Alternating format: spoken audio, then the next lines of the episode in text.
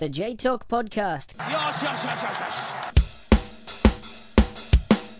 Hello and welcome to the J Talk podcast. Ben Maxwell and Johnny Nicol with you to discuss Japan's defeat to Iran at the quarterfinal stage of the Asian Cup. And Johnny, yeah, that's it for the Samurai Blue for uh, this Asian Cup. As when the going got tough, the Samurai Blue just simply couldn't hack it. Yeah, yeah, that's right. Yeah, unfortunately, it's it's the end of the road for, for Japan, and you know, it's the end of the road for us in this little sort of uh, our little Asian Cup adventure. I've been quite quite used to this, getting into it more and more by each game. But yeah, I'm I'm, I'm doing okay considering the circumstances. Still kind of trying to process things in this this Sunday night, and yeah, we, we don't have any snow here in Osaka, uh, unlike uh, other parts of Japan. So uh, it's not all doom and gloom, but yeah, I think we've got a lot to, to unpack today, maybe about the game and also about the, the future of the, the Japan national team. Uh, how about yourself, Ben? How, how are you holding up after maybe a bit of a rough weekend for you? Yeah, a uh, pretty ordinary uh, 24 hours or so, Johnny, in terms of results for yeah the two countries that I was uh, following in this uh, competition. Of course, Australia uh, going out to South Korea in a heartbreaking fashion, and then uh, yeah, Japan, as we said, um, well, unable to hang on uh, against an Iran team who uh, ultimately ran out deserved winners on Saturday night. Japan time, even though of course it was they did leave it until second half stoppage time to to, to seal victory through uh, Ali Jahanbakhsh's uh, penalty. But um, yeah, unfortunately, uh, the uh, well, the, the second half, I think, told the story, Johnny. It was um, yeah, Japan unable to hang on at the end, and well, we were hoping that it was uh, Japan were working their way through this tournament and were eventually going to peak at the right time. But yeah, apart from well, a an, an acceptable, a, a, good first half, yeah, I mean they were uh, just not at the races at all after the break, were they? Yeah, I think it was a, very positive, well, mostly positive first 30 minutes for Japan. But you know, I'm going to whip out a couple of cliches here. I think, yeah, like said, it's a game of game of two halves, and you know, goals goals change games. I think the two cliches will, will whip out right at the start. I think the, the first half hour up until Japan's goal, I think you know it was a bit of a frantic frantic opening, but then the, the Japan kind of got the upper hand, and that you could kind of see around maybe the, the 20 minute mark, Japan were, were, were well on top. I wasn't sure what the Iranian tactics were, if they, they planned to keep it tight till half time, then push on, but they definitely had been pushed onto the back foot. And when Japan took the lead, I think it was it was deservedly so. But you know, 1 0 for, for Japan against Iran, maybe read the, the, 2 0 against Bahrain in the, the last 16, because they, they then seem to get into that situation, which again we'll come on to maybe later when we talk about um, Mr. Moriyasu and maybe a, a, certain number five in the team's comments about him that Japan seemed lost as to whether to, to stick or twist, and you know Iran sort of came to life. Azmoun, who we, we pointed out in the the, the preview, um, to, to be their main danger. I mean, he did almost nothing until Japan scored, and then suddenly he he became kind of more and more involved. The, the fact that his face was flashing up on the screen almost almost every minute of, of the game at times it seemed like. So yeah, a very promising start, but you know, the momentum was starting to slide away going into to half time. And then, like you say, all, all credit to Iran in, in, the second half. The first half, maybe they were kind of outdone by by Japan's um, Japan's pace, Japan's pressing that got to them. But then, you know, the, their nous and experience, that their aggression, that, that, that really took took over. Um, you know, it's very very important to, to point out. I think that the contrast between this Japanese team and the Iranian team and you know, if, if we look at the starting 11s, if my if my Wikipedia research is, is correct, the, the Iranian starting 11, I think, had um, had only four players under the age of 30, of whom two of which were, were, actually 29. And you know, I think only three of their starting 11 had less than 40 caps, which is basically the opposite of Japan, where Wataru Endo was the, the only player who, who was not in his 20s, and it was only he, uh, Tomiyasu, and uh, Doan had more than 40 caps. So very much at the opposite ends of the scale. And I think in the first half, it did look a bit like a, an aging team going a step too far, being given the runaround by their younger counterparts. But it, it, in the end, you know, I think that, yeah, like I said, Iran's guile and, and sort of wily nous won out, and you know, might get to talk to, about the penalty a, a, bit more. It's a it's a tragic error, but yeah, it's one of these, you know, as gutting as it is. Like you say, it was. I think the goal was coming for Iran, and the, the feeling is, you know, if Japan had scored, they really would have been nicking it at the end. And had it gone to extra time, yeah, the feeling is there'd only been one winner, and that winner would have been Iran. So what, what about you, Ben? What, what did you kind of make of the, the overall kind of flow of the game and, and, and how things went? Yeah, I mean, there's a number of points that, um, yeah, I think we'll, uh, we'll we'll come on to throughout the episode. But um, once, uh, yeah, Japan went ahead, um, I, I, think that almost settled Iran and it kind of refocused them. They were um, yeah, second best to that point. They'd uh, they'd obviously played their part in the game. They'd had a couple of chances themselves. I mean, uh, Jahanbakhsh had the uh, the first chance of the game in the the first 15 minutes. But um, yeah, as you say, Japan worked their way clearly on top, and the goal, while they weren't banging the door down, it was it was reward for um, yeah a, a period of um, yeah, good pressure and, and good pressing. I mean, Daizen Maeda, who for many, myself included, was a surprise inclusion, was uh, at his uh, sheepdog-like best. He was uh, just yeah, the amount of times he just snuck up on people and nicked the ball off them, Johnny. It was it was terrific. I mean, um, yeah, he's uh, for, for me definitely justified his uh, his inclusion in the team, and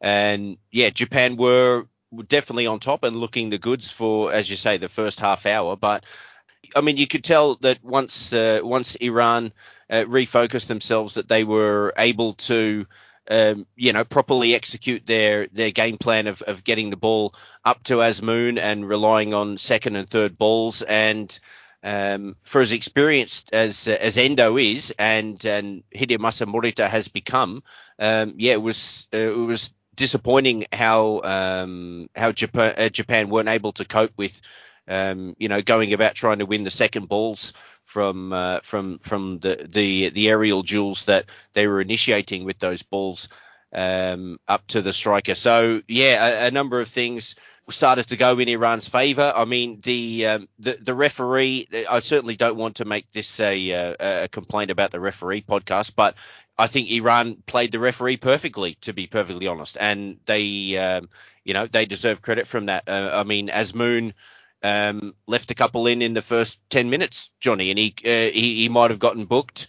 Uh, another referee on a on a different day might have uh, given him a yellow card inside the first 10 minutes, but I think that set the tone for um, how Iran were able to handle things physically and I'm not suggesting they ever really crossed the line, but it's it's interesting to see that at the end of the day, no no Iranian players were, were booked at all throughout the course of the game, and that's despite um, yeah a number of um, a number of challenges that maybe yeah were were borderline, and they they were given the benefit of the doubt by the referee. I mean, there's there's people that will be screaming at me if I don't mention the the foul throw that led in the course of the uh, the passage of play that led to the penalty. I mean, uh, again, they had players standing in the, the technical area for most of the game, which is you know shouldn't be done. Um, but again, they they were able to get away with certain things that. Um, um, I'm not saying with the difference in the game or anything, but they, yeah, I mean, they they had a, a,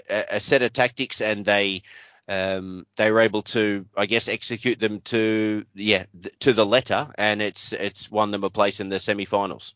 Yeah, I, I wrote down quite a, a, lot of similar notes to what, what you mentioned there. That the referee is a tough one because it, it's like in certain situations, like I feel like the refs had a bad game, but you know he, he may not. You can't really blame him for the for the defeat. I, I, I wrote down exactly the same thing as you. You know that how the yellow card count ended up Japan 2 Iran nil, I have no idea because you mentioned Azmoun early on. Ghoddos, who I actually thought was their, their best player, the, the Brentford guy who was in just behind Azmoun, he, he I think he tripped up Kubo, who was trying to break just at the edge of his own box after 10 minutes, got away with that. And there was a couple of heavy challenges went in Daizen Maeda in the, in the first half. And then there was, there was an awful decision where um, I think it's Jahanbakhsh clearly follows Kubo about five yards right in front of the referee and he doesn't give it somehow. Yeah. Um, yeah, uh, the referee didn't look good, but ultimately a lot, I mean, a lot of the kind of offsides that which was isn't necessarily him, but you know they were correct. The, the goal has been given off for offside. I think there was even there was uh, Ghoddos or Azmoun at the, the, back end of the, the first half. Um, actually, it was Ghoddos about six minutes before half time, and he had a shot which looked like Iran's best chance of the first half, and again, I haven't seen a good enough angle, but it looked like it was suspiciously offside. But they would have probably caught that on, on VAR if it, if it was.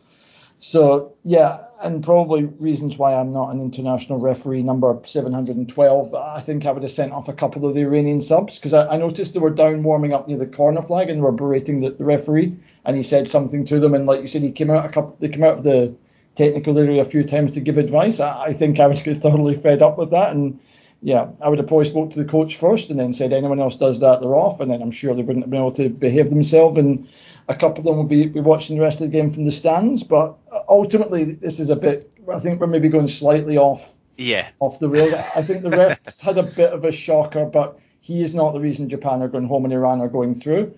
Um, yeah, I think we're in agreement there. Yeah, yeah, absolutely. And yeah, sorry, don't want to sound like a couple of whiny babies because yeah, Iran have run out thoroughly deserved winners. But uh, uh again, I think we're in a backhanded kind of way, we're giving them credit for, for working the referee. I think they've they've again they've taught Japan a, a bit of a lesson in uh, malicia, as um, uh, as we know that's uh, one of the areas of Japan's um, yeah setup that uh, that is uh, well it's not sorely lacking because you know there's some certain people that don't like um, teams that um, you know perform in that sort of way. But again, it's it's worked for Iran. It's part of what worked for them on the day. I mean, they've uh, yeah, ultimately second half they've outplayed Japan, and as we've said, uh, they've run out victors and deservedly so. Now the the Junya Ito situation, Johnny. I mean, we neither of us think he would have started anyway, even if he had have still been with the squad. But um, the comings and goings uh, in the uh, in the days up until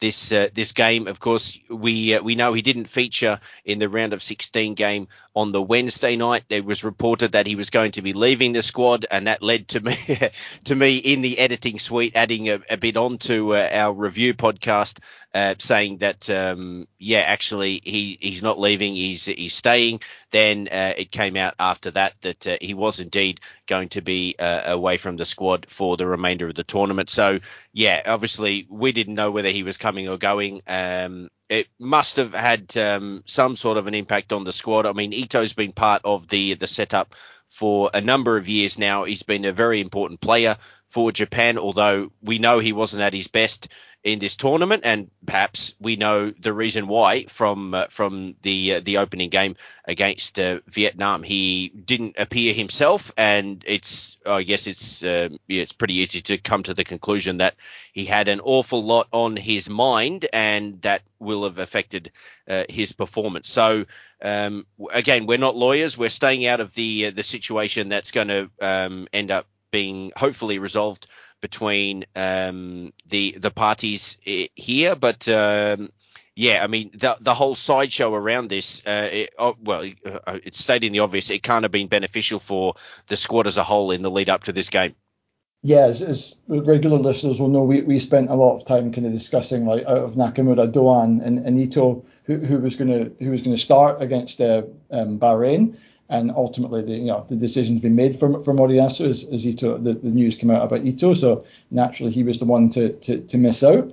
But if you think if this whole kind of situation hadn't come about there's a good chance Ito would have started against Bahrain. And then again with with, with no scandal that there's a good chance Ito would have started in this game. Whether it would have made any difference I don't know because like, like you said Daizen Maeda was was fantastic after maybe a slightly rocky start and taking a couple of knocks. He was absolutely superb. And he, he, to, to, give him the biggest compliment I can, he was replaced by Kaoru Mitoma, and Japan's performance level went went down. They, they missed something with him going off. Mm. So I mean, yeah, we're maybe going to have a few more negatives to say about about Moriyasu, but I think his performance in this game and his selection for this game justified um, Moriyasu's selection for, in the squad and also for, for this match. So. I think that yeah, the whole Willie won't he, what has Ito done, what hasn't he done, that obviously is, is not good for, for any squad to, to have to deal with. And yeah, wh- whether Ito would have been the, the, difference maker here remains to be to be seen because you know we're giving Iran the, their full dues, but if you remember, you know they, they came into the game at the, end of the, the first half and then they started the second half quite well. Japan looked very nervy. But then Japan had a couple of very good chances, at, well, not very good chances, but a couple of chances through Ueda and, and Kubo it could have made it 2 0. One of those goes in, and I think we're talking about a, a semi final for, for Japan, mm. even if they had that kind of poor last half hour. So, yeah, in this kind of game, again, with, with no disrespect to some of the other teams, I, felt like this game and the, the South Korea Australia game had to feel more of a semi final rather than a quarter final.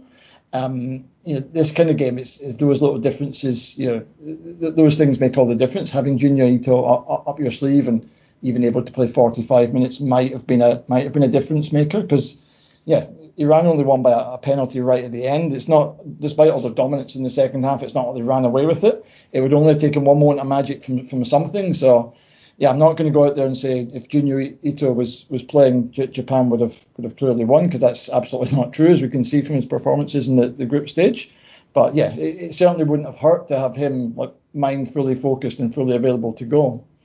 Yes, no, that's uh, that's very well said, Johnny. All right, so uh, obviously a, a, a different Ito did start for Japan though, and that um, raised some eyebrows. It um, I could make a comment about Hiroki Ito's eyebrow, but I, I, won't do that. Um, but uh, yeah, Hiroki Ito came in for Yuta Nakayama at left back. Um, that yeah, surprising to some, I guess. For uh, more defensive stability, Johnny, you would you would suggest Nakayama um, certainly a, a, better, I think it's fair to say, a better two-way player than, than Ito. But uh, Ito, um, yeah, uh, more renowned for his uh, defensive capability. So that was perhaps a uh, a bit of a concession from uh, from Moriyasu that uh, Japan were going to be facing a, a sterner test uh, in a defensive sense from Iran compared to what they'd come up against versus Bahrain. But yeah, obviously the other two changes uh, well, one we we knew was going to happen. That was uh, Reo Hatate was uh, was out of the picture, and indeed he was out of the uh, the 23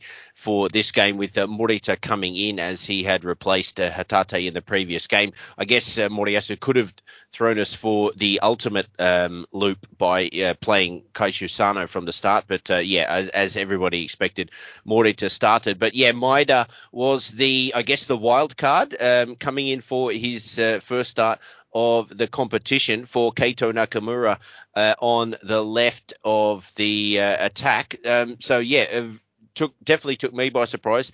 Um, but uh, yeah, Maeda, as you say, he, he, got not kicked around a bit in the first ten minutes, but um, yeah, he was uh, he's um, yeah typically well scrappy best. I don't want to sell him short, but uh, yeah, I think you know what I mean. He was um, yeah making him uh, definitely making a nuisance of himself, and um, yeah he contributed to um, yeah as we said Japan's bright first half hour. Yeah, I think yeah, but Moriyasu's obviously got wind of, of podcasts being able to guess his team selection, so he had to th- throw us all a curveball and, and stick Maeda in. But yeah, as, as I said, f- f- fair play to him. It, it proved to be a, the right selection. Um, what his reasoning was for, for dropping Keito Nakamura, I'm, I'm not sure, but yeah, Maeda absolutely justified his selection in, in buckets. Hiroki Ito, not not so much. I, I think you know there's obviously like you, you laid out, there's, there's logic behind the reason for, for picking Hiroki Ito, and you know he, he did. I mentioned that that chance for red at the start of the second half. That was a, a wonderful long cross field ball by by Ito and it was, it was a good good chance at this level for for Ueda. Uh, unfortunately, Ito showed uh, a couple of minutes later when he tried to play the same ball and just scuffed it to, to no one. It, it was a bit of a kind of one off, a bit of a you know, lucky hit to an extent. And I mean, he was he was okay, Ito. It's not like he was disastrous, but mm. like I mentioned against Iraq, when you know he was, he was overpowered by by uh, Aymen Hussein for for the, their um, their goal. Again, he, lost out to Azmoun when kind of coming into to try and help his two centre backs. Um, using his height and, and sort of supposed aerial prowess, uh, he wasn't really any more effective aerially, I think, than, than Nakayama would have been. Um, and obviously, uh, down both flanks, I think Iran caused Japan problems. That Jahanbakhsh, we obviously highlighted the, the, captain, he was going to be a, a, key player, and then Mohebi got, got a goal, and you know, he also, he, I think he at times he featured down both both, both wings, and you know, he, he gave Seiya Maikuma problems down, down the other wing. So yeah, I think it was that that front four for Iran. Once once they got up ahead of steam, I think around the kind of 35, 40 minute mark and into the second half, Ghoddos in for for well moved forward in place of Taremi, linked up well with Azmoun and the, the, the two wingers. Uh, Japanese defense was really under the cosh. I, I can't highlight Hiroki Ito as, as particularly bad or doing anything especially wrong, but and we'll never get to see the game played with with Nakayama in, instead of, of Ito, but yeah, I, I, as I stated, I think when we talked with with Rio, I, am not I'm not sold on Hiroki Ito at, at left back at, at, international level. He's got a lot a long way to go to, to convince me, and yeah, he, he didn't really do anything to me that suggested that uh, ultimately he was the better choice over over Nakayama. But Morita and Maeda, they, definitely they, they, they, they kind of stamped their, their authority on the game at, at different times. But yes, still to be convinced by, by Ito. what about yourself? Yeah, he's one of those where, yeah, I mean, you expect him to be in the squad, but uh, I mean, you you never um, you're never buzzing to see him in the, in the starting eleven, are you? I mean, he's uh, yeah a, a, reliable defender, um, but yeah, when he bobs up in in the final third with the ball at his uh, feet, um, looking to get a cross in, I don't think you have uh, enormously high hopes that he's um, yeah he's going to find a target or he's going to uh, he's going to make something happen. So a very good player, but again, um, not a difference maker. I don't think at this level, and I, yeah, I don't necessarily think Nakayama would have uh, would have handled um, Iran any any better necessarily. So I'm not I'm certainly I'm not critical of the the decision to start Ito at all. But yeah, it didn't set the world on fire. But as you say, he wasn't the reason Japan lost this game. Just a very quick one on uh, Seiya Maikuma on the other side, Johnny, because uh, he'd been obviously so impressive in the previous two games. But um, he certainly uh, got a, uh, I think uh, his eyes were really open to how uh, competitive and how difficult international football can be at times in, in this game. Um, he wasn't really able to affect things, especially um, uh, going forward as he had done in the in, as he said in as I said in the previous couple of games. Um, again, similar to Ito on the other side. I don't think he disgraced himself, but yeah, he he was definitely in a a, a proper scrap. a stern test for him, but uh, hopefully one that he can um, yeah profit from down the line. It's something that he'd never come up against before. I don't think. Yeah, I think there's, you know, I'm not going to go too too wildly off off topic talking the 24 team format. There's obviously certain teams have emerged that otherwise wouldn't have qualified, but I think certain things like you know Japan, Bahrain being the last 16, and then jumping to this, it almost felt like a different competition. Like the, the last 16 games seemed like a bit of a friendly in comparison to to the ferocity on, on show in, in this game at times. And yeah, I think Maikuma, I really, really like Maikuma as a, as a player. I've liked him since his Nagasaki days. And there were signs early on he, he was bombing forward, but then gradually Japan got, got, got pushed back. I think he got caught out of position a couple of times after losing the ball. And I think, yeah, the because uh, in, in Japan, I mean, you do have some some big big wingers, but it, it generally, if they're big, they're not that fast or you know if they're fast they're not that big, or they, there's always some flaw usually somewhere along the along the line. Whereas obviously Mohebi does does have have flaws and I can bash too, but you know I, I think these two are, are more yeah they're top top level top level players. You know one's in Europe and well actually they're both both in Europe because yeah, Russia is, is, is, in Europe. They're they're both playing at a decent level, and I think yeah the, the intensity, ferocity, tenacity, the ability to run, to dribble, to take players on and, and win headers and take take shots. That they're more of a kind of all round player than maybe um, Maikuma necessarily sees on a weekly basis at Cerezo. And you know, he has been linked with, with moves to, to Europe, and that, that definitely is a kind of yeah cr- crash course in, in how to how to or how not to deal with with that kind of threat. It, granted, you know, as, as we might come on to, uh, and we've touched on before, but the the lack of experience, or the more experienced players were, were in the core, like in the centre back and central midfield position. So he should have been looking there for, for support and kind of help talking him through. And how much of that actually was going on, I'm, I'm not not sure, but perhaps uh, I, I, feel quite confident to say not not enough. But mm. I, I, still think, despite being given a, a hard task, I still think you know going into the World Cup qualifiers in March. I think my, Maikuma is, is still the number one in that position for me. Mm. Sugawara didn't convince defensively in his the kind of opening couple of games, and obviously with his um, his little napping incident, I, I think yeah, Moriyasu would be inclined to to give uh, Maikuma another go. And yeah, if, if I can throw in a Gamba reference, perhaps Riku Handa, if he has a good start to the season, is someone that might kind of come in to, to look to challenge for that position maybe once the, the, the Paris Olympics and qualifiers and that are out the way. So th- there are still options there. But yeah, a tough day at the office for Maikuma, but yeah, you made a sound in agreement. I think we're maybe in agreement that Maikuma was probably still the, the, the, occupant of that, that jersey going forward. Yeah, sure thing. Yeah, I think so. Um, but uh, yeah, a, a difficult uh, difficult game for him, as it was for well, yeah, the entire uh, Japan back line and and uh, midfield to boot. I think we're probably going to uh, give uh, Takahiro Tomiyasu a break, and we won't need to uh, discuss him in uh, in a special amount of detail as he was, um, yeah, he certainly marshalled the defence as as well as he uh, possibly could, and uh, we'll make sure to uh, to praise Zion Suzuki throughout this episode because yeah, he was for the most part extremely steady and did his job. And um, yeah, we I don't think either of us will uh, find fault with him, especially. But uh, yeah, there might be a couple of things we'd like to, to nitpick uh, throughout the course of the game. But yeah, um, basically up until the point where Japan took the lead through uh, Morita, Johnny, there was um, yeah uh, stages in the early going that uh, I mean it was a it was a 50-50 game, but as we both said, as the I guess as the half hour wore on,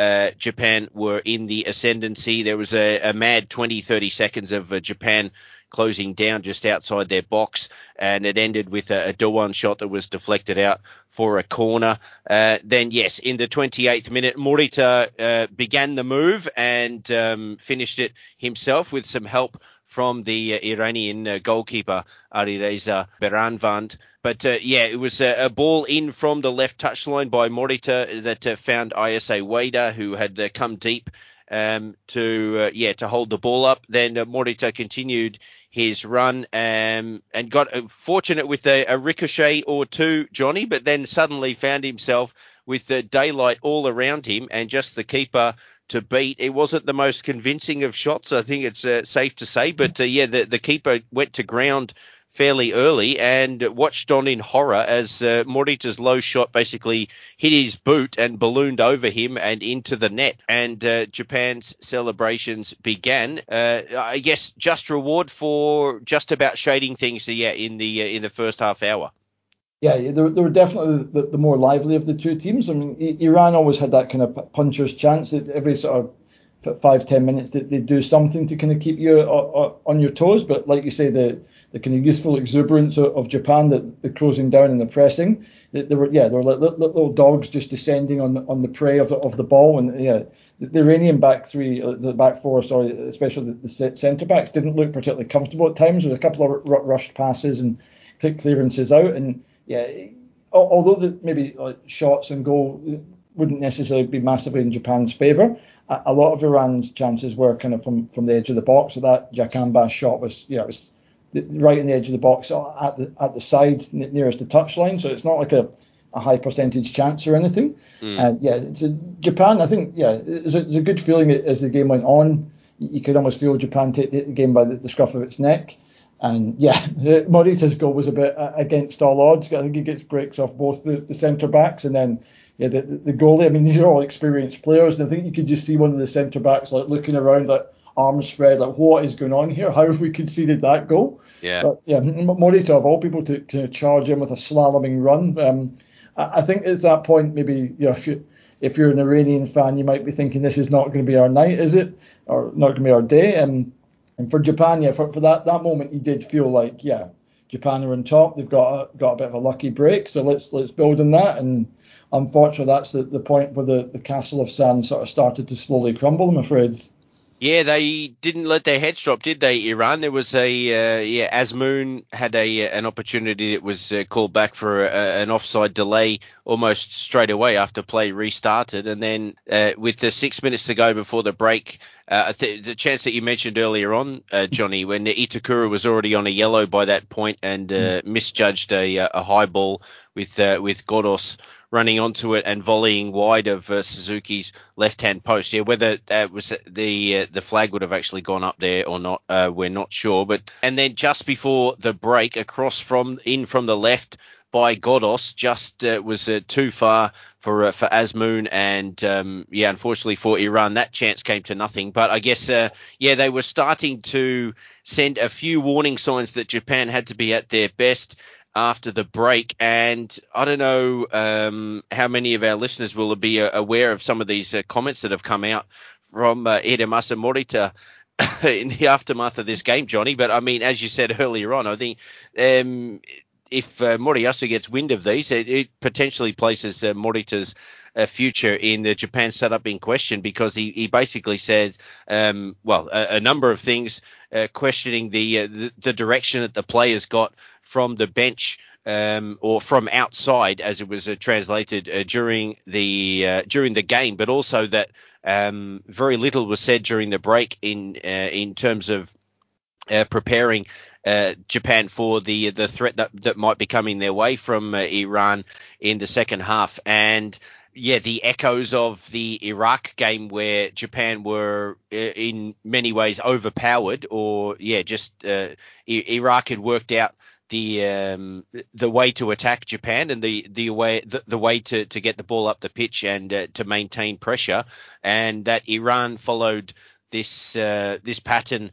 um, almost to a T in the second half, and that Japan had uh, almost no answers for it. So um, again, as we've said, and it bears repeating, this was a, a, a, second half stoppage time penalty. So Japan were not blown away by Iran in the second half, but I mean, there were times when it, threatened to, to to be that way, wasn't there, Johnny? Yeah, I think it was uh, Azmoun's backside it was the, the, difference maker at one point. He did, he had a lovely goal when he was given off. He, you know, he's a, he's a big big guy and he obviously needs that extra strength. But yeah, mm. it, it, came back to haunt him there. yeah, lovely finish. And yeah, we're, probably going to get to Itakura in a minute. But again, he was he was floundering as as Azmoun as Azmoun turned and, and put in a lovely finish. But going back to the original point about about Morita, I mean, I'm not. I'm, I'm certainly no kanji expert, so I, I use the translate app, and I've what I rely on more is what my, my Japanese friend messaged me actually originally to tell me about the the comments, and she, she was kind of more more worried about you know, Morita has said it, but is he is one of the more senior players in the team basically saying what he and several others thinking, which he almost certainly, to some extent, is. How deep that kind of thought process goes within the squad remains to be seen. Uh, I wouldn't be surprised if, if we're not talking about Morita in a Japanese jersey for, for a while, although, you know, with the com- comments being so public, you'd feel that, you know, if Moriyasu leaves them out, and then doesn't really change his ways. That he looks a bit weak for, from that perspective. So it's, going to be very interesting to see how this how this plays out go, going forward. And yeah, I, I, think the thing that maybe that, that, struck so many people is that how basically on on the head Morita's comments are vis-a-vis what people kind of already thought was going on. Like you mentioned at the Iraq game, and you know even games where Japan have ended up winning quite comfortably, like like Vietnam or Indonesia or Bahrain. There's been defensive issues, and we cited the, the lack of communication when, when, Endo was just dawdling across the pitch and no one gave him a shout the, the other game. Mm. Um, and then the, the, the, penalty at the end here, where, where two players have been around for a while, just don't don't communicate. Yeah, so I mean, Moriyasu for, for his you know, defence, he will cite the, the, kind of generational change and, and teething problems. Um, whether you should be doing that ahead of the Asian Cup is remains to be seen. But um, yeah, obviously essentially all the players in the current squad can play at the next World Cup, which which isn't the, the case for, for Iran, who who've got a number of aging players they'll, they'll need to replace going forward. So he does have that in his in his kind of defence, but yeah, kind of lack of leadership or no no real like lack of experience to it throughout the squad, the defensive errors and, and lapses of concentration, lack of attacking fluency at times, which again harks back to one of Morita's comments about the the players just kind of been left to get on with it and just kind of going with the, the flow of the game. Um, you know, we, I think we've said in the green room, we're, one of the things we are certain about with Moriyasu is that you know, people can, people are, everyone's entitled to their opinion and there's varying degrees of right and wrong. Um, there are, there are good things we can say about Moriyasu in terms of the, the results at the World Cup and results in 2023. I mean, let, us not sugarcoat this a loss to Japan is uh, sorry, a loss to, to Iran is no no disgrace, but you know, five games played, three wins, two losses going out in the quarterfinals. This represents a failure for Japan, quite quite frankly, with the, the quality of players they've got. Mm. But Moriyasu has enough in the bank. Um, if they'd gone out against Bahrain, I think he would still have stayed, but he would in a very kind of shaky peg. I, I have no doubt that you know, I'm speaking in the, the 4th of February. Um, but barring a massive cock up in qualifying or an unseen health issue or scandal or behind the scenes falling out that we, we don't know about now, I think Moriyasu, like it or lump it, is going to be the coach at, at USA, Mexico, Canada 2026. Um, it might not be the most popular choice, um, but yeah, I think I think we're, we're both we're both in agreement that that's that's likely to be the case, isn't it, Ben? Yeah, absolutely. I agree with you, Johnny. That I think um, the, the JFA um, will uh, will stick with him. And yeah, uh, most people think that it, it's time for him to go. And um, I guess there is a slim possibility that he will decide that um, yeah his performance in this tournament wasn't good enough and that somebody else should be given an opportunity to manage uh, to manage Japan going forward. But yeah, I, neither of us think that that is uh, a realistic possibility. So yeah, we're we're all, we would all just be banging our heads up against the wall uh, yet again by uh, demanding the exit of uh, of, of Hajime Moriyasu, and uh, yeah, we we don't think it's going to happen. just a couple of things I did want to mention before um, we get around to Iran equalising through Mohammad Mohebi 10 minutes into the second half. Johnny, the the first uh, was, uh, yeah, early in the second half, I think in the third minute, uh, Ayase Ueda being booked for leaping up onto the shoulders of a uh, defender. Uh, myself and I'm sure all other uh, fans of Australian rules football watching were uh, absolutely stunned by the fact that uh, Ueda was booked for trying to take a specky. Um, that was uh, outrageous from the referee. And a couple of minutes after that, it's um, I think it's it's worth mentioning a save that Zion Suzuki made from from Sardar Azmoun, who um, part of him uh, just schooling Ko Itakura for pretty much the uh, entire second half. Um, a, a, a, terrific save with his legs by Suzuki from uh, Azmoun's shot. Uh, that was uh, yeah the goal wouldn't have stood anyway uh, due to an offside delay but again with play allowed to continue and Azmoun firing on target Suzuki making a terrific save um, so uh, again Johnny we uh, up until this point uh, um, and we said it in the last episode we hadn't had a reason to question Suzuki's um, shot saving abilities in this tournament. It was his uh, handling and his decision making at times. But um, yeah, overall, um, I, I, think answered his critics, I think, in a uh, um, a fairly emphatic way. He was uh, called into action a lot more than he had been in previous games in the tournament. As I say, in terms of actually getting uh, getting his body in the line of some shots that he had to save, and overall, I think his performance was uh, was very good. Yeah, I remember reading in a book before about like medical procedures. If even if a like a quite a painful medical procedure ends in a relatively unpainful and pleasant way, you tend to remember it as being less painful than it actually was. And it's a bit like I think Suzuki's performance here. He, he had his best performance in, in the biggest, hardest game. So, you know, he's got that he's got that to go forward with. It's like, look, I, I played in the quarterfinal in the Asian Cup and I played very well despite everything around me crashing round. And you know, I don't know what was going through his mind. There's been a lot said on here and, and a lot more said uh, outside of here about about Suzuki's performances and um, you know, he's been one of the, the, kind of lightning rods for, for criticism, which is, is I think quite quite unfair given how, how young and, and inexperienced he is at this level. But he he he had a calmness about him in this game that I don't know. I certainly wouldn't have been that calm if, if I'd been been in that position and been under so much in, intense scrutiny and criticism. And yeah, he yeah, I, I could not fault him. I think um, I think there's maybe an incident you might get to where he just gets to the ball before before Azmoun and the ball goes out for a corner. It was a bit risky, but mm, mm. yeah, I think you know, his, his, shot stopping was, was fantastic. He came out and claimed a, a couple of crosses. Um, yeah, I, I think yeah, of the we've mentioned Maeda and Suzuki and then Tomiyasu that they would be my, my three players with uh, absolutely would get would get pass marks. Uh, how many others would get pass marks? I'm not sure, but yeah, Zion Suzuki came through his biggest test in this tournament with, with flying colours in my book. Yeah, absolutely. Well said. All right, and yeah, you you did mention yeah a couple of chances that Japan had before Mohebi's goal, and um, yeah, Ueda unable to, I guess, kind of get his uh, his his body sorted out as he leapt into the air to try and meet a, a, a Kubo cross from deep on the left. He um, he ended up heading over the bar, and then after Maeda won the ball back uh, and uh, fed Kubo, he shot or crossed, or I'm not really sure, but the the ball ended up going well wide. And then uh, two minutes after that, yes, it was a 1-1 from a, a long Suzuki clearance upfield that uh, sailed over the head of Kubo and uh, uh, returned possession to Iran. Um, they worked the ball up to Azmoun. He slipped in Mohebi, and uh, yeah, he fired in past Suzuki to the goalkeeper's right, and obviously that set the crowd off. They'd uh, they'd probably uh, got a, an inkling that yeah, um, something special was brewing, and um, yeah, that was that goal was extremely well worked. Um, Azmoun was uh, involved in a lot throughout the game, uh, whether he was antagonising the uh, the Japanese defence or whether he was um, instigating attacks or playing his role. And this was um, yeah terrific for him uh, from him and a, a lovely finish from uh, to boot.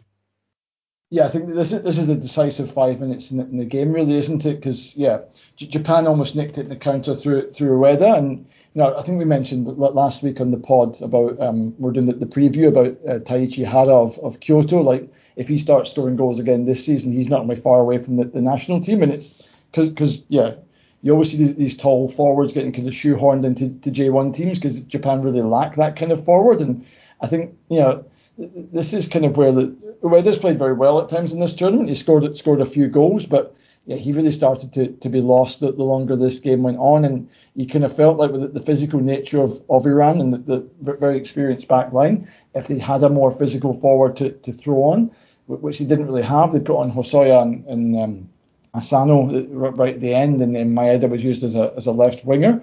So yeah, before we come on to it later, but I think it, players such as Kyogo Furuhashi who weren't selected in this tournament, I think went up in everyone's estimations by, by default of not being involved. But yes, as I said, I think Ueda's a, he's playing for Feyenoord in, in Holland.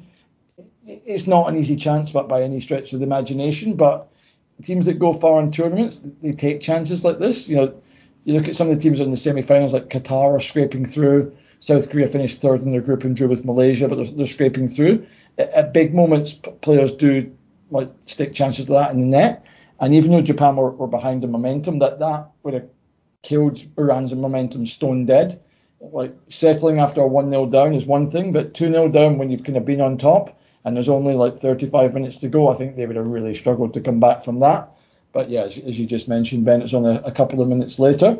I think Morita loses out in, in midfield, and then that opens a gap, and then it's a, it's a lovely through ball to Azmoun, who's then dropped into the, the number 10 role. And yeah, the thing about Azmoun, I, I know in the last pod I, I, joked about his likeness, his facial likeness to Harry Maguire. He, he, a bit like both of them, they have this kind of cumbersome look to them that I think makes you underestimate how good that they are. Especially, I mean, I mean, Azmoun has 50 international goals. You can't go to sleep in this guy, but you know, the first 30 minutes, it's almost like he kind of lulled Japan into a false sense of security. Like, who is this big lump just wandering around shouting at the referee?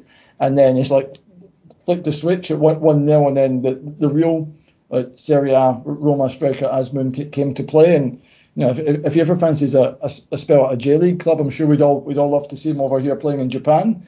And mm. he might he might teach the, the, Japanese forwards a trick or two. It'd be, be wonderful to see him because yeah, he, he was an all round forwards performance. Like he was up there doing the heavy stuff, and then tip turn provider into the number 10 to the, the onrushing Mohebi. And yes, Suzuki's got no chance, but direct down the middle, like bang, bang, there's a goal. Um, you know, 1 1, game on. I didn't see Iran like dominating to the extent they did after this at this point. It was still very much in, the, in the balance, but yeah, vital, vital, decisive, like five minutes in the context of this game. Absolutely, and then well, yeah, Japan were still um, obviously searching for a way back on top themselves, but uh, yeah, I mean, the, ten minutes after the equaliser, uh, you mentioned it, uh, Japan was saved by uh, Azmoun's backside as the uh, uh, yeah, the, the the most marginal of offsides after he uh, he he burst away and sent Itakura uh, away on the slippy slide before he turned back inside and fired at uh, Zion's uh, near post. It was absolutely superb from from Azmoun and. Um, yeah, it was. Uh, I mean, that would have properly uh, lifted the roof off the stadium, I think. But uh, yeah, unfortunately for him and again for Iran, uh, the flag went up, and um, yeah, as as we've said, was uh, was a correct decision. But uh, it was yeah, just I think an, an, indication that it was going to be a really uncomfortable last half hour or so for Japan. Um, a couple of minutes after that, they took Maeda and Kubo off, and uh, Mitoma and Minamino came on.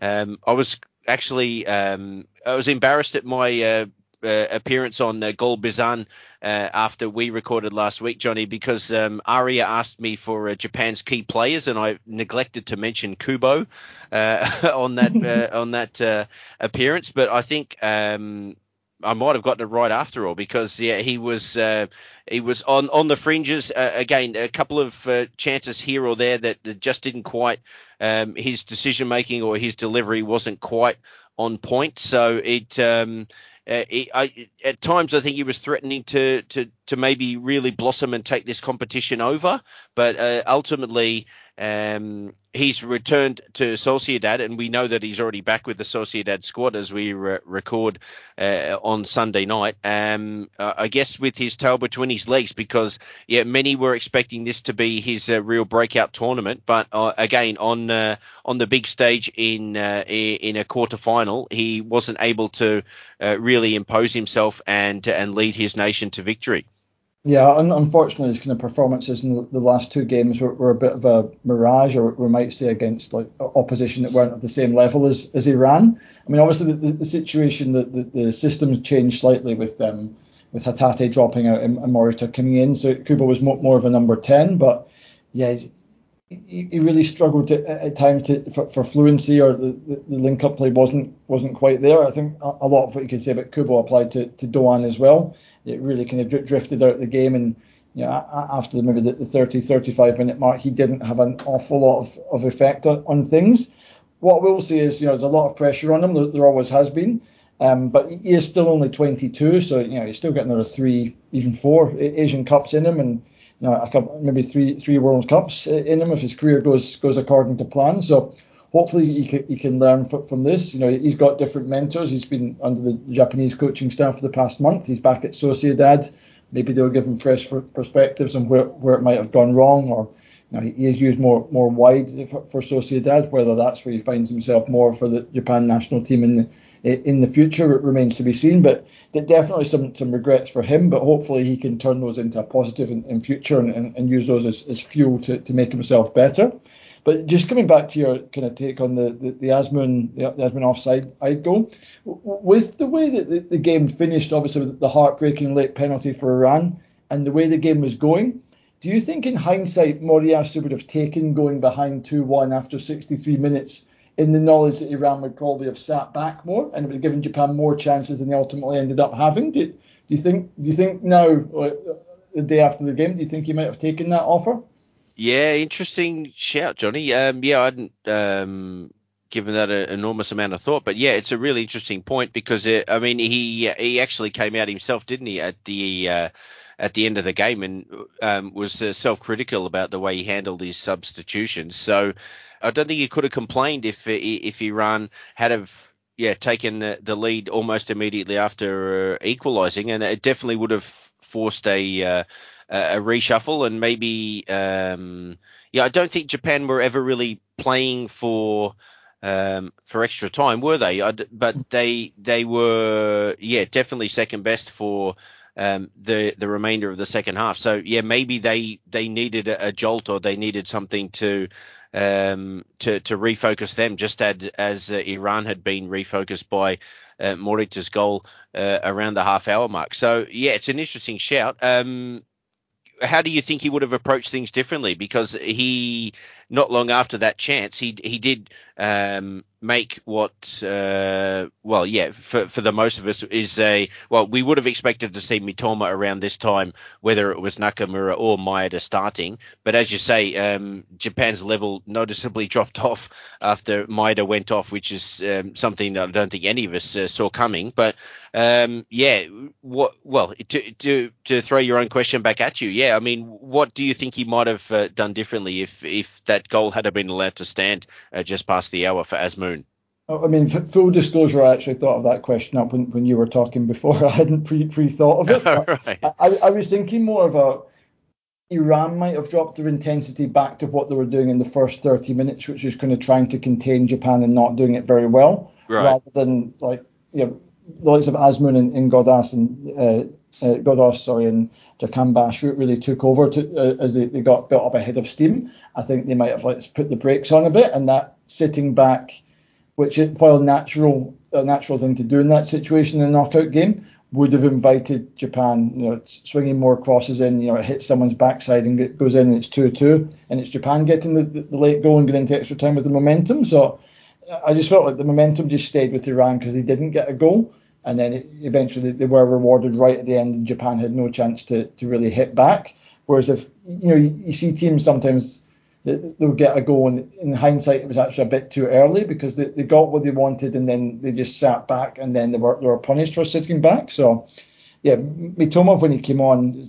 you know, I think he tried two two times to go by defenders and lost the ball straight away and was a bit selfish because he had players he could pass to. And then after that, he was, yeah, he was, he was essentially a non non factor other than running the ball out of play from a difficult position. Um, I, Maeda, I, I, do get the feeling was given the instructions run yourself into the ground and you're off after 60 or 70 minutes. So it was always a change that was going to be made. Minamino for Kubo, yeah, Kubo probably needed to come off. Minamino again, yeah, what we mentioned before, he started the tournament very well and it's basically been back. He's, you know, he's back back in the bench for Monaco, where he was obviously very wanted to already to, today, but he's someone I think, you know, I wouldn't be massively shocked if he missed out in the next squad. I think Kamada is one of these players as well who's who looks better by his omission. He's not involved in this. So, yeah, Minamino's in, in shaky ground, but with most coaches, he seems to be a favourite of Moriyasu. But yeah, yeah, I was going more on the, the Iran sitting back rather than Moriyasu doing anything different tactically, to be honest. Right, right, fair enough then. Yeah, I mean, yeah, Minamino was um, absolutely a non-factor. I mean, I'm, I can't remember the the minute uh, it happened, but um, I'm not sure if you caught it. The Morita was uh, looking for an option um, 35, 40 yards from uh, goal, and it appeared that Minamino was hiding behind the referee.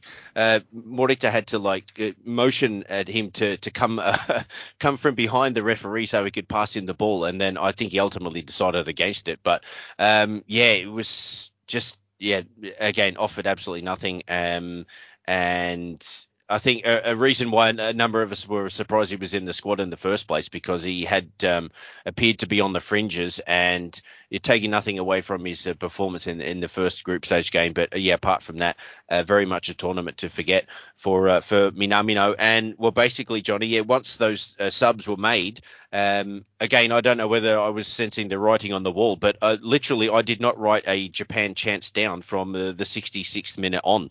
Um, I've got um, a, a, header wide from uh, Mohebi. I've got a, a, brilliant Zion save from an Azmoun chance, but again, uh, Azmoun was offside. Um, then in the 72nd minute, how did Azmoun get as much power as he did on that header from uh, from alongside the penalty spot that just missed just high and wide of uh, Zion's uh, top right hand corner? Absolutely brilliant from Azmoun. Uh, I mean, Ueda was up high again and headed um, headed wide uh, across in from the left. So I should correct myself. That was with 15 minutes left. But uh, apart from that, it was um, it was pretty much one way traffic. Um, uh, uh, but again, yes, Suzuki doing well um, and handling what was um, what was coming at him. The real uh, had a potential to be a, a really contentious one uh, three minutes uh, before the end of the 90 when he raced out and collided with Azmoun. But uh, yeah, he got definitely got the ball first and. Luckily enough, yeah, it, the ball was eventually out for an Iran corner, but nothing came of it. So um, yeah, this this this penalty then it's um, well yeah I said Japan weren't playing for extra time, but I guess by the end of uh, the, the 90 and as extra time began, um, yeah it was it did appear uh, that it was uh, Japan's best uh, bet to get anything out of this game. Goodness knows um, what Moriyasu would have said to them uh, in, in, the break between the end of normal time and the start of extra time uh, to get them going. But um, as, as, it turned out, as we all know now, uh, that wasn't required because Itakura and Tomiyasu had a miscommunication a number of players around them should have uh, communicated better with the, the, the pair of them. Uh, but uh, yeah, they've uh, they've made a right hash of uh, trying to clear a, uh, a headed ball into the box, and Itakura hacked down. Yeah, Hossein Kanani, and yeah, the, the most stonewall penalty you've ever seen, um, with uh, Jahanbakhsh firing past Zion, who guessed the right way, but could not keep out the perfect penalty. So yeah, I mean Itakura was copping it throughout this game, Johnny. Uh, I'm not sure how much time you spent on, on social media or not during the game, but yeah, Itakura was uh, uh, was getting pelters from very, very early on in the game. Um, it was, uh, yeah, a, a, really, really rough day at the office for him. Uh, I'm not sure how practical um, actually taking him off mid game uh, would have been, but there were certainly a number of people that were clamouring for it. Uh, I, am not sure the effectiveness of, of making a, a, change when you've backed in your two centre backs to, to, to hook one off. I mean, he, he, clearly wasn't having a good day, but I don't know. Are you of the opinion that he should have just bitten the bullet and, and hauled him off when it appeared it just wasn't gonna wasn't gonna be his day?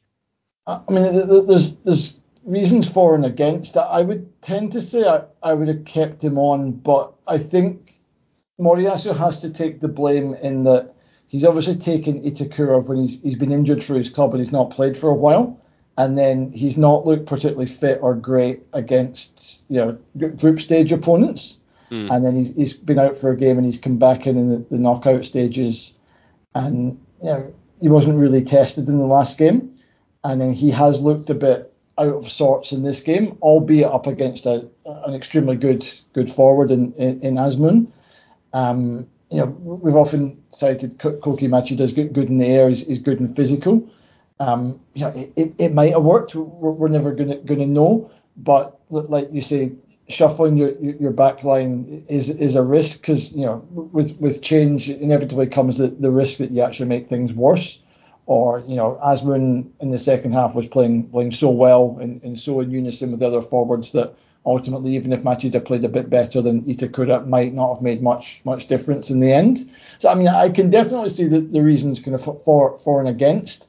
Um, I, I wouldn't yeah in this context of this game I wouldn't massively hold against Moriyasu, but again his squad management we've said many times we're not we're not doctors we don't know what goes on behind the scenes how how fit Itakura actually was. Like, um, yeah, it'd be interesting to see when he goes back to his German club if they if they start picking him right away or what, what his form is like. That might be quite telling. But yeah, I mean, Itakura's an absolute stinker here. He he knows that. Everyone everyone knows that.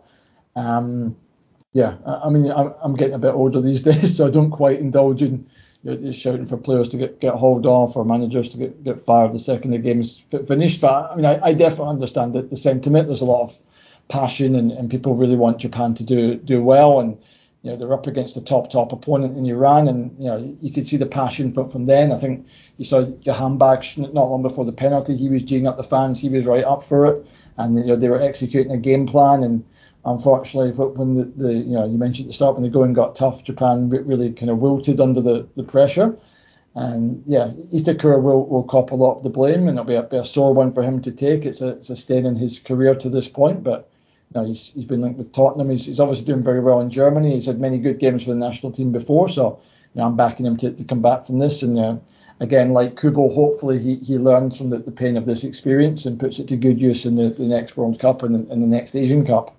Yeah, I mean, I guess the the change to five subs makes uh, you know the the possibility of doing a, a, a defensive substitution it gives it a bit more um, a, bit more merit. But I mean, you're still only able to stop the game three times, right? Apart mm-hmm. from uh, from half time. So while he had misjudged that ball, uh, I think six minutes before the break that we we both talked about, and he was booked in the first half. I'm not sure there was uh, a huge. Um, or massive reasons for him to be hooked at the break, and then um, I guess it was just uh, a slow unraveling of um, yeah, Moon kind of just with the paper cuts just taking him to pieces uh, in the second half. So yeah, I mean it was he won't want to watch this game back. Itakura. It was um, yeah a very rough run for him, and um, I, I, guess as we kind of wrap things up, uh, Johnny, um, this is a, a, bit of a painful one for me to bring up, but um, Wataru Endo is the captain. He's uh, overall I don't like to say it, but I, I think he's had a, he's had a poor tournament, and um, that's come as a massive surprise to me because he's he's made this move in his career to Liverpool, and he he'd become uh, an extremely important player in the um, I think it was eight eight or nine starts he'd made in a row before he, he had to come over uh, and join Japan for for this tournament. But he seemed in um, in a terrific vein of form for his club, and with with that in mind, I was expecting him to come in and really um, solidify Japan and um, and, prove that uh, yeah the, the, start to his uh, Liverpool career um, wasn't a fluke. And yeah, again, this as, as the captain, um, he has to wear a lot of the responsibility. I mean, the after the equaliser, the camera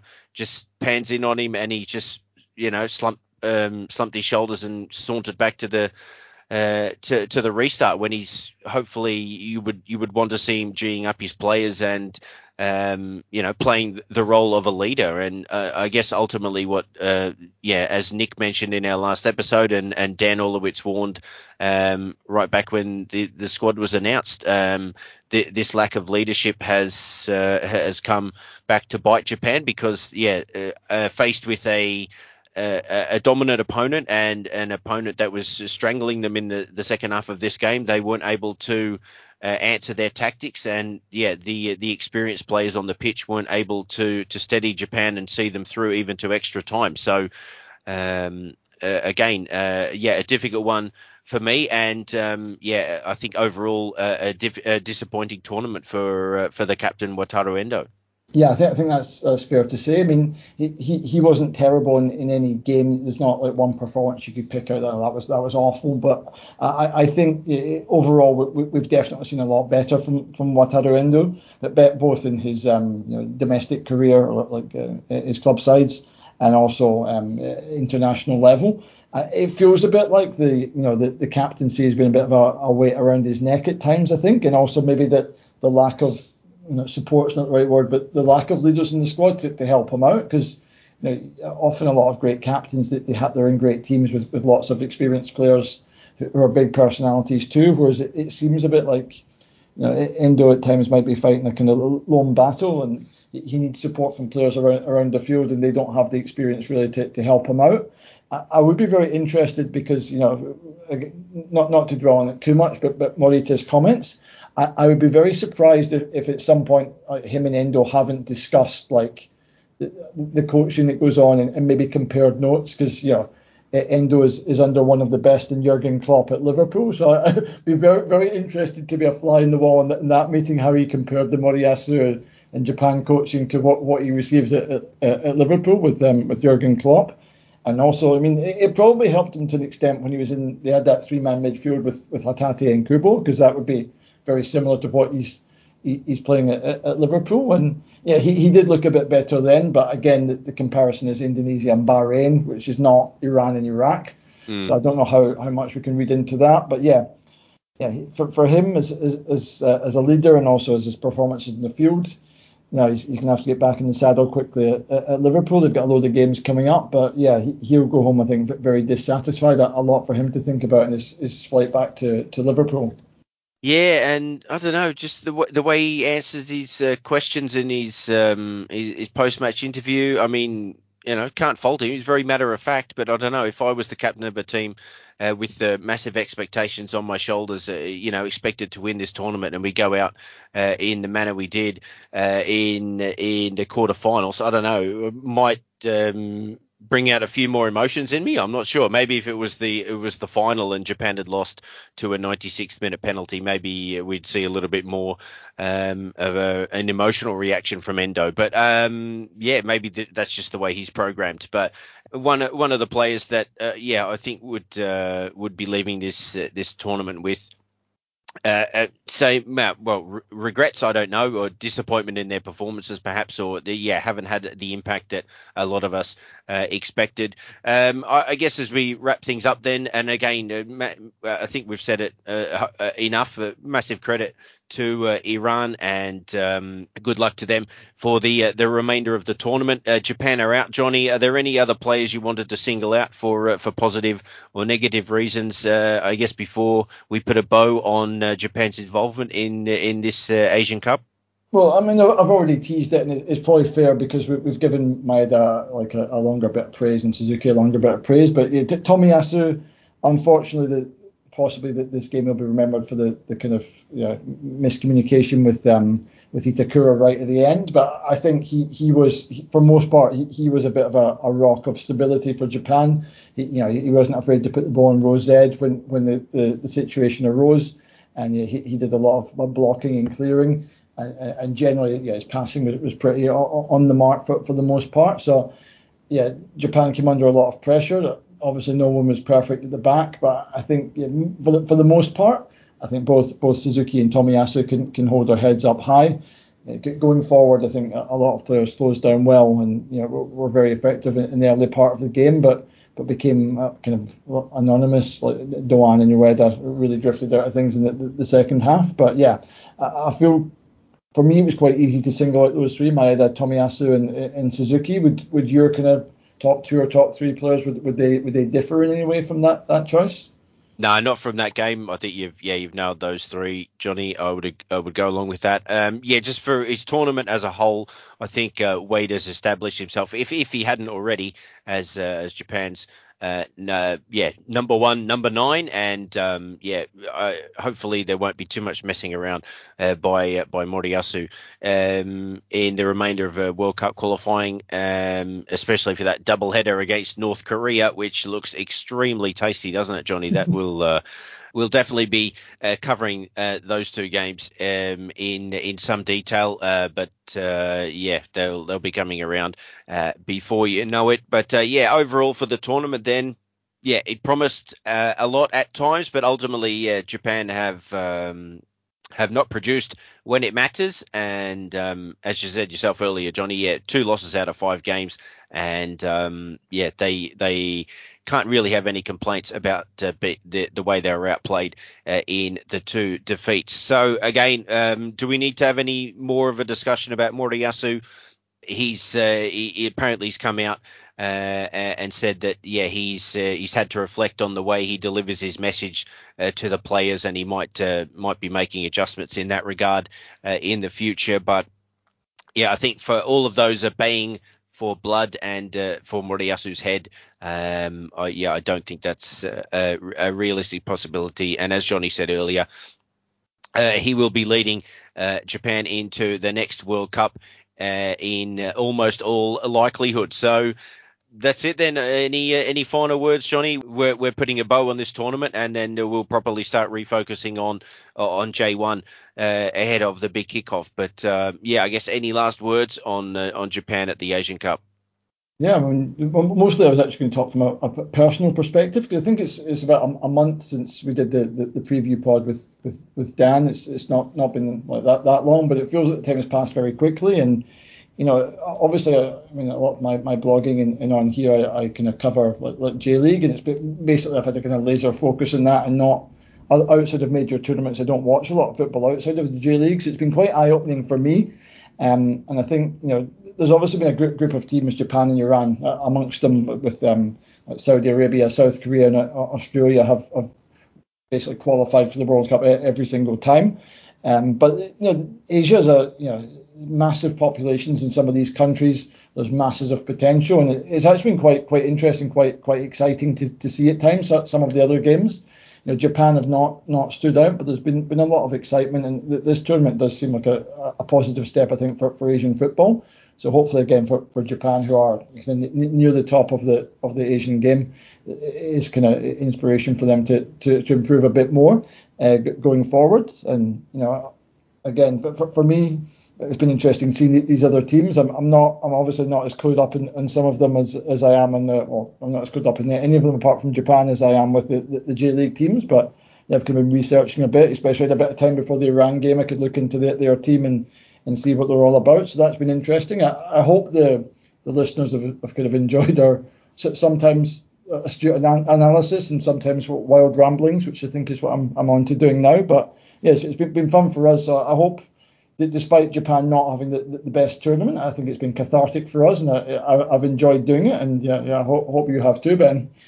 Yeah, yeah, it's been a good way to uh, to get our um, our podcasting feet wet again as we uh, get ready for uh, for the start of the new J1 season. And yeah, I mean these big tournaments don't come around all that often, obviously. So, um, in well, in many respects, it's a it's a huge wasted opportunity for for Japan, isn't it? And this in this uh, generation of players. But yeah, that's it then for the uh, the Asian Cup. Uh, Japan losing to Iran, and best of luck to them for the remainder of the tournament. We'll leave it there, and uh, we'll be back with the next five clubs that we're previewing as part of our J1 season preview. So, Johnny, I look forward to speaking to you then, mate.